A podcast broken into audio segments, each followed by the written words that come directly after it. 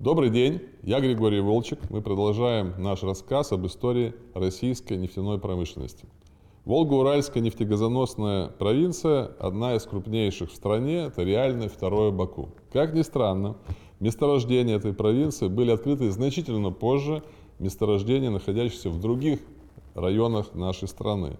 Это тем более странно, с учетом того, что Волго-Уральская провинция лежит в центре страны на пересечении основных торговых путей. Север-юг, главная транспортная магистраль – Волга, запад-восток. Э, впоследствии через э, эту провинцию прошел знаменитый Трансип. Этот район изучался.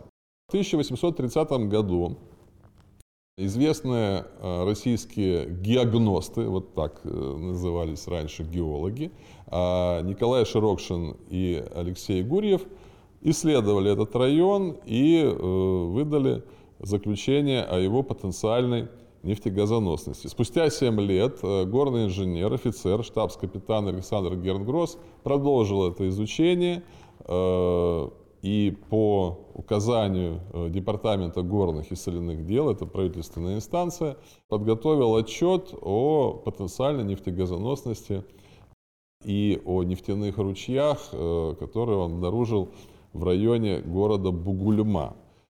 Затем эти работы были продолжены. Большую роль сыграл известный российский геогност э, Геннадий Романовский, тоже был офицер. Он 7 лет искал нефть и газ и другие полезные ископаемые в этом районе и локализовал э, потенциальные нефтегазоносные участки, назвав две географические точки, перспективные в этом плане. В районе села Сюкеево, э, недалеко от города Тютюши, э, это юго-запад нынешнего Татарстана, и на реке Сок, это север э, нынешней Самарской области. Свое веское слово сказал выдающийся геолог с мировым именем баронет э, сэр Родерик Импи Мерчисон, глава Лондонского геологического общества. Э, он хорошо знал предмет. Э, по приглашению российского правительства он дважды э, был в экспедициях на Волге и на Урале. Он является автором термина, который очень нравится всем пермякам, и не только пермякам. Пермский период – это его термин, который вошел э, так сказать, в базовую терминологию геологической науки. Так вот, э, сэр Мерчисон сделал доклад, и он его прочитал э, в Лондоне, о том, что вот эта территория между Волгой и Уралом очень перспективна с точки зрения э, наличия там запасов нефти и газа. Эстафетную палочку э, принял э, уже известный нам и вообще известный в российской нефтянке человек Ласло Шандур.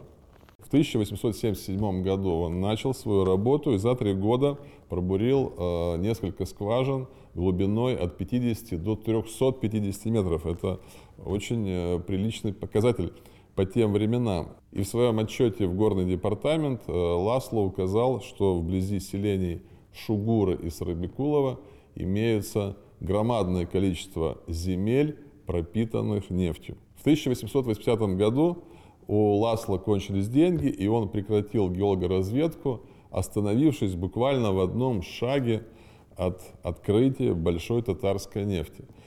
Если бы одну из своих скважин он углубил на 300 метров, что по тем временам технически было вполне возможно, он бы открыл огромное шугуровское месторождение.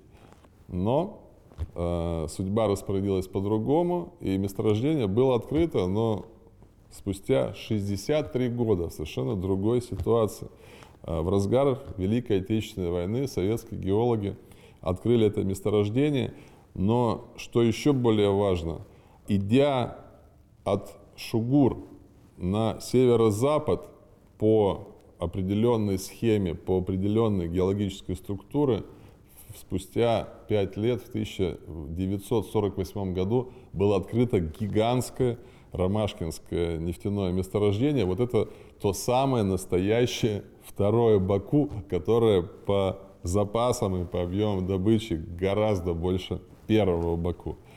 Запасы ромашкинского месторождения, и это не оговорка, 5 миллиардов тонн.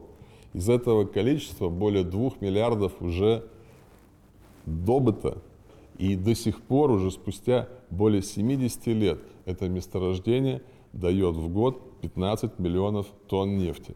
А теперь на секунду представьте, чтобы это все досталось американцам.